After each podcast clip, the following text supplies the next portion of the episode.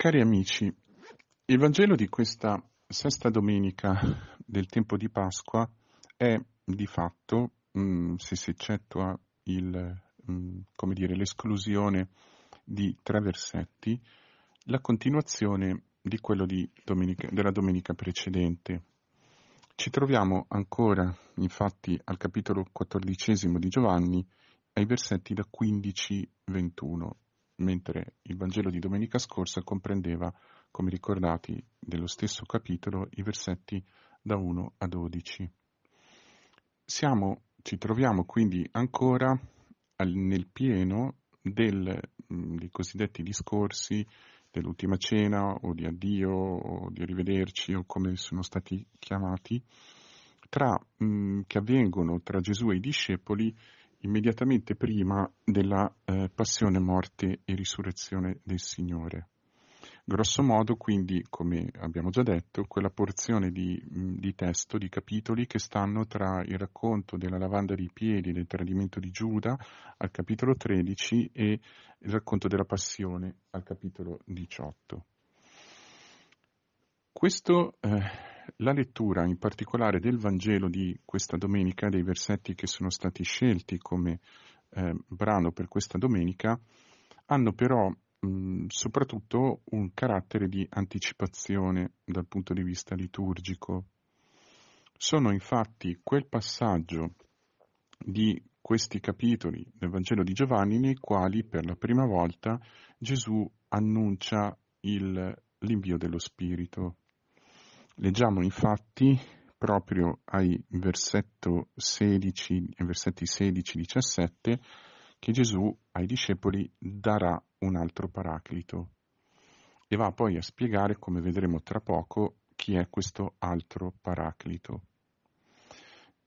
La prima volta perché nei capitoli 14-16 Gesù per cinque volte mh, annuncia ai discepoli l'invio dello Spirito ehm, con parole che sono ogni volta simili ma anche diverse e che hanno mh, in particolare in questi passaggi una notevole densità e che quindi di fatto mh, coll- collocano la, eh, la vita mh, e anche la missione, ma soprattutto la vita dei discepoli dopo la risurrezione, dopo che Gesù sarà andato e tornato, sotto il segno appunto dello Spirito. Il carattere anticipatorio di questo passaggio e che spiega la sua collocazione liturgica nel tempo di Pasqua è mh, legata ovviamente alla celebrazione della Pentecoste che eh, celebreremo appunto tra due settimane. Quindi mh, il Pentecoste, evento che viene raccontato dagli Atti degli Apostoli come il momento generativo, diciamo così, della Chiesa, e che ha come punto centrale l'effusione dello Spirito, la prima effusione dello Spirito sulla Chiesa Apostolica, chiaramente viene da noi preparato dal punto di vista liturgico mh, attraverso queste letture. Di questo brano, quindi del capitolo 14, come abbiamo detto, nei versetti da 15 a 21, sottolineiamo soprattutto due aspetti. Il primo aspetto, mh, mm, nelle parole di Gesù, mh, mm, di fatto lo prendiamo proprio dalla parola dei versetti 16-17 mm, nei quali Gesù annuncia l'invio dello Spirito. Ancora una volta ci troviamo di fronte ad un brano la cui logica il cui modo di procedere sfida un pochino la nostra eh, lettura, sfida un po', possiamo anche dire così, la nostra capacità di comprensione. Perché apparentemente il Signore, eh, in, anche in questa sezione del Vangelo di Giovanni, procede per, mh, mm, a volte sembrerebbe quasi affastellamento di frasi, di proposizioni che sono collegate tra loro in una maniera non evidente o non immediatamente evidente e anzi sembrano addirittura tra loro contraddittorie. Um, non avremo probabilmente la possibilità di farlo notare in questo piccolo audio, però se leggete con attenzione alcuni dei passaggi del Vangelo di questa domenica e li confrontate con altri passaggi analoghi dove Gesù parla apparentemente della stessa cosa nel Vangelo, vedrete che ci sono delle contraddizioni apparenti. Questo rende più complesso comprendere quello che Gesù dice. In ogni caso, ai versetti 16-17, noi troviamo fondamentalmente l'affermazione che Gesù, mh, al versetto 16, chiederà al Padre, la traduzione italiana è io pregherò il Padre, ma propriamente parlando il verbo erotao indica, se vogliamo, una domanda o una preghiera di domanda, e il Padre, grazie all'intercessione del Figlio, darà ai discepoli un altro paraclito.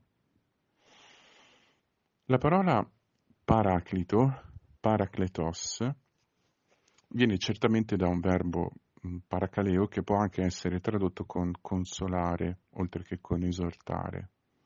E quindi paracletos viene fatto derivare da questo verbo e è stato diciamo, tradotto, mh, mm, spiegato per tanto tempo come consolatore, lo spirito consolatore, paraclito. La parola paracletos però ha un'accezione ben specifica. Indica colui che è stato chiamato accanto, colui che sta con, o come dice al versetto 17 lo stesso Signore, che rimane presso di voi, par umin, la preposizione è la stessa del verbo paracaleo. E quindi colui che sta presso di e che ha specificamente la funzione di difendere, sostenere, aiutare.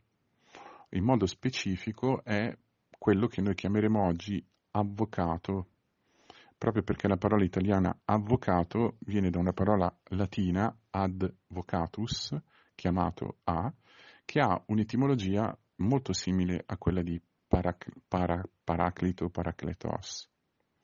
Lo spirito è colui che rimane accanto e rimane accanto nella posizione di colui che difende, di colui che in qualche modo intercede per.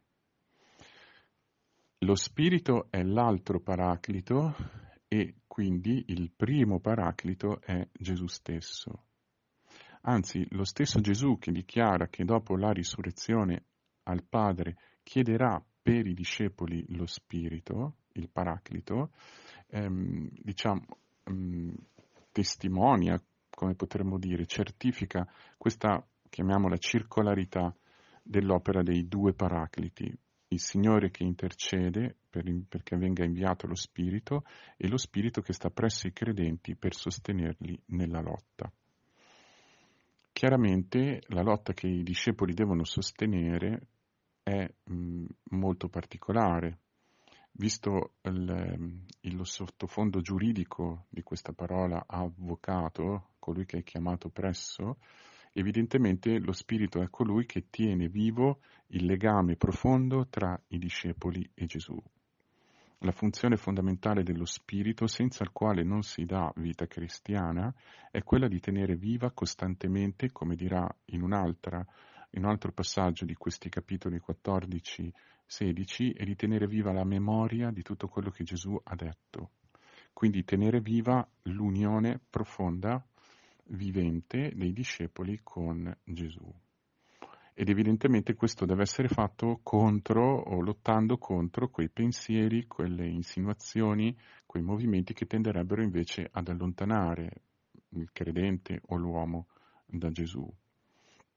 Non è un caso, facendo un salto, diciamo, un collegamento probabilmente un po', non dico azzardato, ma molto ampio, non è un caso che all'interno della cosiddetta opera giovannea nel libro dell'Apocalisse il diavolo venga chiamato il grande accusatore.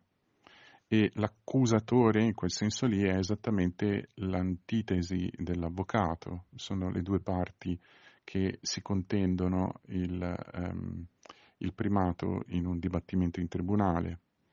È chiaro quindi che l'origine, eh, il Vangelo, anzi il libro dell'Apocalisse individua l'origine e quindi l'antagonista fondamentalmente in colui che l'Apocalisse appunto chiama eh, il diavolo e Satana o il serpente antico.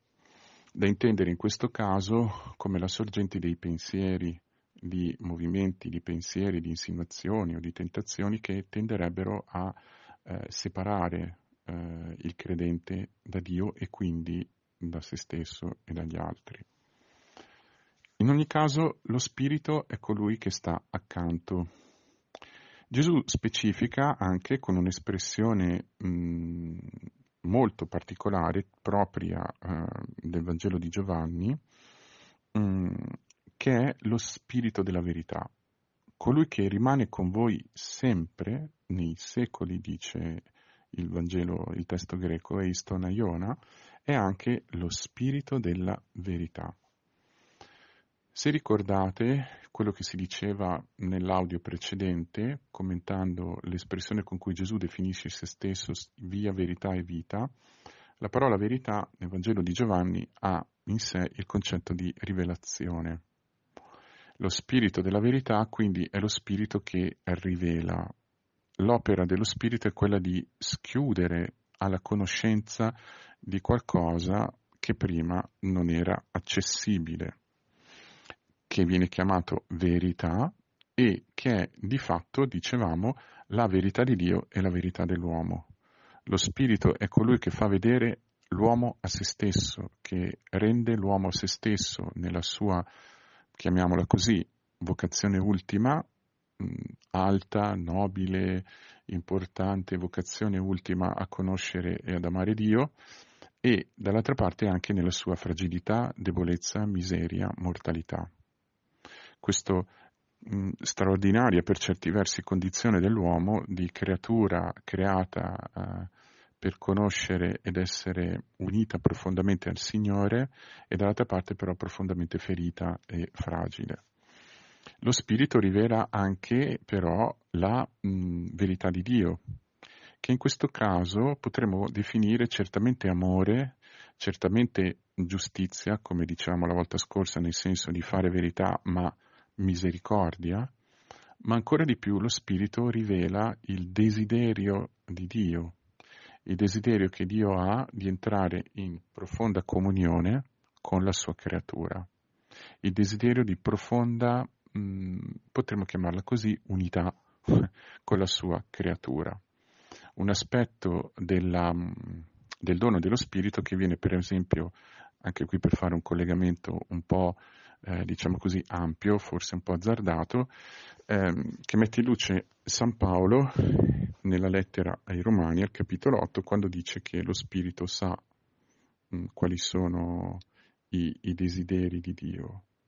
Lo Spirito scruta ogni cosa, dice prima Corinzi 2 e quindi sa anche quali sono questi desideri, il desiderio di Dio di riscattare, di fare propria la sua creatura fino in fondo.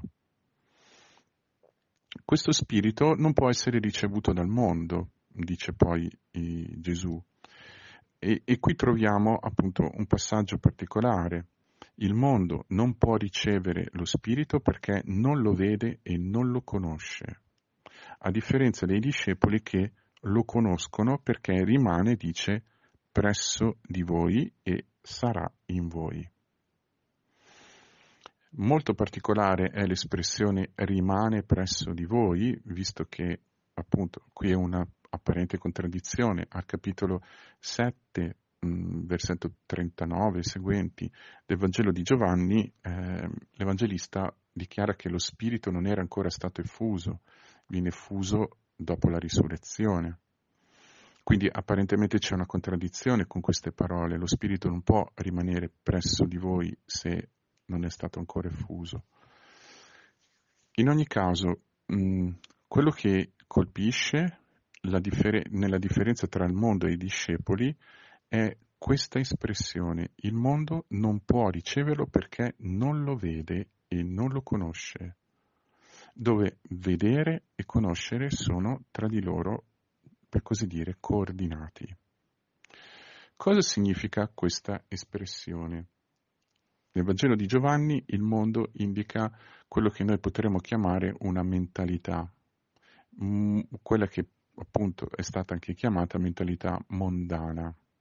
è quel sottile modo di vedere, di pensare, di sentire, quel modo di valutare le cose, quindi di conseguenza di scegliere, che è improntato a dei criteri che non sono mm, quelli dello spirito della verità e in particolare quel criterio, quella convinzione per cui la vita umana in qualche modo sta sotto eh, l'orizzonte, è definita totalmente da quella realtà che è la morte. Siccome si muore e siccome di là non si sa bene come stanno le cose o se c'è qualcosa o nessuno è mai venuto da, da di là a raccontarci come stanno le cose, allora noi ci giochiamo le cose qua. E qui, in conseguenza di questo criterio, la tentazione sottile di eh, dover afferrare tutto quello che ci si presenta e non, dover, non dover lasciare scappare nessuna occasione o doversi autorealizzare in qualche modo, è sempre molto forte. Quindi la mentalità mondana è esattamente questa. Il mondo non vede e non riceve lo spirito, molto probabilmente perché nella mentalità mondana non c'è spazio per quell'atto specifico, particolare, che è l'atto di ogni credente, bisognerebbe dire dell'uomo credente in quanto tale, in senso assoluto, che è la preghiera. Il, il, eh, il mondo non chiede, non chiede lo spirito e quindi non lo vede e nemmeno lo conosce.